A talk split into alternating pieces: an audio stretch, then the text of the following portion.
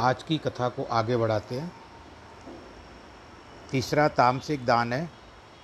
वह जो समय और स्थान का विचार न करके निराधार से अयोग्य पुरुष को दिया जाता है, ऐसे दान करने वाले उपयोगी वस्तु भी दान में नहीं देते हैं।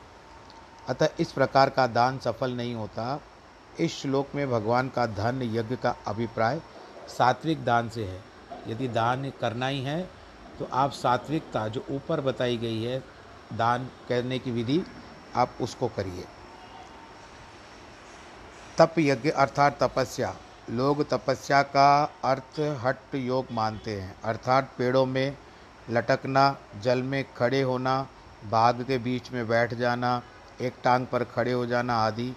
लेकिन सच्ची तपस्या तो है सुख दुख को सहन करना। गृहस्थ जीवन के कर्तव्य पालन करने में जो कष्ट आए, उनको सहनशीलता से सामना करना। तीसरा होता है योग यज्ञ। मन की स्थिरता को योग कहा जाता है। इस यज्ञ में तप यज्ञ भी समाया हुआ है। योग यज्ञ के आठ अंग माने जाते हैं। यम, नियम, आसन, प्राणायाम, प्रतिहार, धारणा, ध्यान और सविकल्प समाधि। इसको अष्टांग योग भी कहते हैं। यम अंग के पाँच भाग हैं।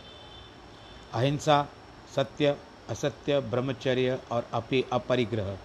नियम अंग के भी पाँच भाग हैं। शौच, संतोष, तप, स्वाध्याय और ईश्वर। प्राण धन तपस्या भी इसी में आ जाती है। लेकिन भगवान इसे अलग यज्ञ माना जाता है। यम के पाँच भाग। अहिंसा, किसी भी जीव में अहिंसा ना करो। जैसे मांस खाना हिंसा है। किसी जानवर को मारना हिंसा है, फिर उसका मांस खाना हिंसा है। यद्यपि यह हिंसा कोई दूसरा व्यक्ति करता है, तब भी खोले, खोने वाला दोषी हो। इसे छोड़ने के सिवा योग कभी नहीं हो सकता। मन और वाणी के से भी किसी को सताना या बुरी भावना रखना भी हिंसा होती है, जिससे वो अपना बचना आवश्यक है। सत्य हर समय और किसी भी परिस्थिति में सत्य बोलना, सत्यता का व्यवहार करना ही सत्य है। असत्य चोरी नहीं करना केवल हाथों से ही नहीं की जाती, बल्कि किसी को देखा देना, धोखा देना या छल करना भी चोरी है। दूसरे की वस्तु को बुरी नज़र से देखना भी चोरी है। सभी दोषों से दूर रहना चाहिए। चौथा होता है ब्रह्मचर्य। गृहस्थियों के लिए गृहस्थ धर्म और विरक्त पुरुषों के लिए ईश्वर ध्यान में रहना है। अपनी शक्ति स्थिर रखना, जो व्यक्ति नियम के अनुसार गृहस्थी करते हैं, वे ब्रह्मचर्य के समान हैं। अपरिग्रह।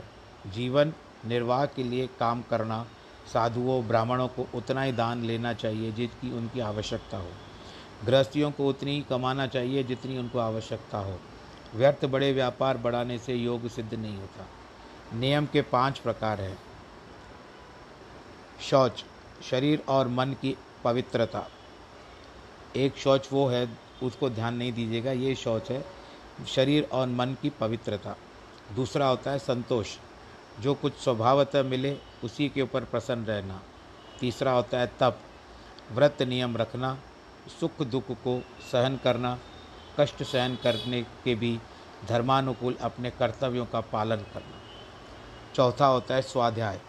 गुरु की शरण में जाकर सत्शस्त्रों का अध्ययन करना, मनन करना, उसके बाद ओम की उपासना और फिर अजपा जाप करना। और ईश्वर प्रणिधान। ईश्वर की उपासना करना और सभी कर्म ब्रह्मार्पण करना। योग यज्ञ के दूसरे छह अंग क्या है? आसन। जितनी योनियाँ हैं, उतने ही आसन माने जाते हैं। सबसे सरल आसन है सुखासन, अर्थात जिससे आसानी से बैठकर ध्यान लगा सके।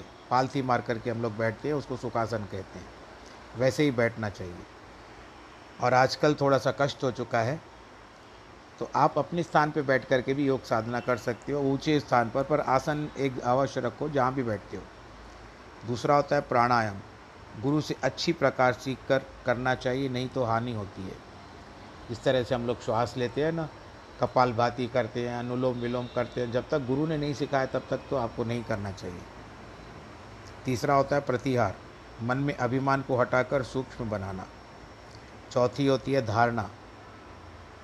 अपने इष्ट देव अथवा निराकार का ध्यान करना, योग वशिष्ठ में प्रहलाद भक्त के वृतांत में आया हुआ है कि जो विष्णु रूप बनकर विष्णु का ध्यान करते हैं, वही पूर्ण ध्यानी है। हीर रांझे का ध्यान करते हैं, उसे एक रूप हो जाती है, अपने को रांझा कहलाती है और वही ध्यान का फल है जिसका ध्यान सदैव अपने इष्ट देव में रहता है। जैसे राधा कृष्ण के वस्त्र पहन लेती थी या भगवान श्री कृष्ण राधा के वस्त्र पहन लेते थे उससे अपार शांति प्राप्त होती उसका स्वरूप बन जाना। कबीर भक्त और दूसरे महात्माओं ने तो इतनी शक्ति प्राप्त की कि केवल एक ही का ध्यान करने से उसका कीर्तन करना, उसका ही गुणगान करना, सुनना, चरित्र पढ़ना, मन को जिस ओर लगाया जाएगा, वह उसी स्वरूप में हो जाता है। कभी कभी कई लोग थोड़े मस्करे होते हैं एक्टिंग करते हैं किसी की भी तो उसको पहले जिसकी भी एक्टिंग करते हैं तो वो अपने आप को पहले उस रूप में ढालते हैं अथवा नहीं ढालते हैं, कि उसके जैसी आवाज़ निकालो, उसकी जैसे नकल करो तो ये बातें आती हैं। और दूसरी बात आती है सविकल्प समाधि। जिस समाधि में निश्चित समय में ध्यान में बैठा जाए, गुरु के दिए हुए मंत्र का जाप किया जाए, वे आठ योग, अंग योग हैं, तप और स्वाध्याय दोनों उसके भाग हैं। परंतु भगवान ने दोनों को अलग करके बताया। क्योंकि उनमें विशेष शक्ति समाई हुई है। ये दोनों अंग प्रमुख माने गए हैं। चौथा होता है स्वाध्याय। अधिकारी बनकर गुरु की शरण में रहो। प्रतिदिन नियमित वेदांत अथवा धार्मिक शास्त्रों का अभ्यास करो। उनकी शिक्षा पर विचार करो। शेख सादी ने लिखा है कि सत उपदेश अगर दीवार पर लिखा हो तो तभी भी धारण करना चाहिए। ऐसा नहीं करना चाहिए तो दीवार तो जड़ है। उसकी शिक्षा क्यों ग्रहण करें? सत्संग भी एक प्रकार का स्वाध्याय यज्ञ है, क्योंकि उसके सतोपदेश सतोपदेश मिलते हैं। पांचवा होता है ज्ञान यज्ञ। अर्थात किसी ब्रह्म श्रोत्रिय, ब्रह्मनिष्ठ महात्मा से वेदांत का अध्ययन करके आत्मज्ञान की प्राप्ति करना, यह एक उच्च कोटि की विद्या है, जो इस जन्म से प्राप्त करना आवश्यक है। कुल छः शास्त्र हैं। उस दिन मैंने वर्णन किए थे, फिर भी बता देते हैं। एक है वेदांत, दूसरा है न्याय शास्त्र तीसरा है सांख्य, चौथा है वैशेषिक, कर्म मीमांसा और योग शास्त्र जब अठारह वेद बने थे तो उनके साथ छः शास्त्रों का भी निर्माण हो गया था। इन सभी में प्रधान है वेदांत। न्याय शास्त्र में आज कल की विज्ञान की जानकारी है। सांख्य शास्त्र में कपिल, मुनि ने जो ज्ञान अपनी माता देवहूति को दिया था, उसका वर्णन है। वो भागवत के अंदर कथा आती है। परमात्मा, जीव और प्रकृति, इन तीनों का खेल इस संसार में चल रहा है। प्रकृति, जीव और प्रकृ, परमात्मा, जीव और प्रकृति, तीन बातों का ध्यान रखिए। इसकी बहुत सी बातें वेदांत जैसी है। वैशेषिक शास्त्र में काल को शक्तिशाली माना गया है।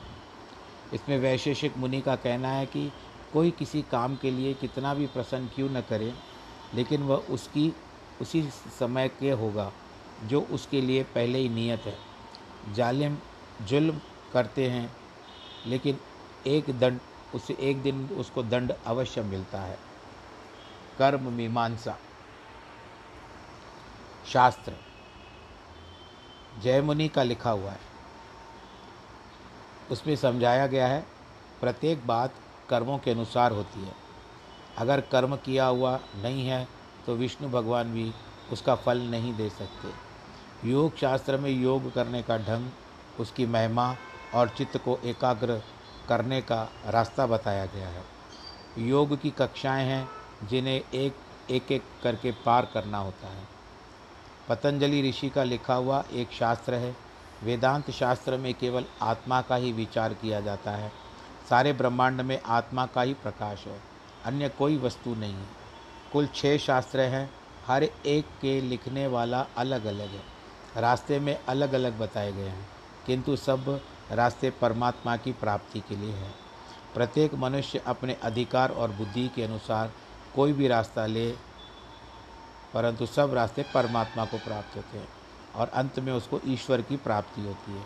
जैसे सूर्य एक है, लेकिन उसी से ही सेकंड मिनट घंटे, पल, आदि, दिन, रात, मास, वर्ष, आयन, ये सब आते हैं। इसी प्रकार ब्रह्म एक है, उसी का ही सारे संसार में विस्तार है। कोई भी रास्ता पकड़कर आगे बढ़ेगा तो मंजिल तक खुद पहुँच जाएँगे। जिसके लिए मनुष्य जन्म मिला है, इस श्लोक में पिछला यज्ञ है, कठिन व्रत करने का, रखने का यज्ञ। अर्थात अहिंसा आदि व्रत धारण करके, काम, क्रोध, लोभ, मोह, अहंकार की निवृत्ति, अहिंसा और क्षमा से क्रोध निवृत्त होता है। ठगी और कपट छोड़ने से लोभ का नाश होता है। सत्य और यथार्थ ज्ञान से विवेक होने से ममता का नाश होता है। कुल ग्यारह यज्ञों का वर्णन हो चुका है। शेष एक प्राणायाम यज्ञ है, जिसको हम आगे कहेंगे। इस कसा, कथा के प्रसंग को आज हम यहीं पर विश्राम देते हैं और आज जिनके जन्मदिन है या वैवाहिक वर्षगांठ है, उनको बहुत बहुत बधाई। सर्वे भवन्तु सुखिनः सर्वे सन्तु निरामया, सर्वे भद्राणी पश्यंतु माँ कश्चित भाग माँ कश्चित दुख भाग भवे धर्म की जय हो, अधर्म का नाश हो, प्राणियों में सद्भावना हो। विश्व का कल्याण हो नमः पार्वती पते हर हर महादेव की जय।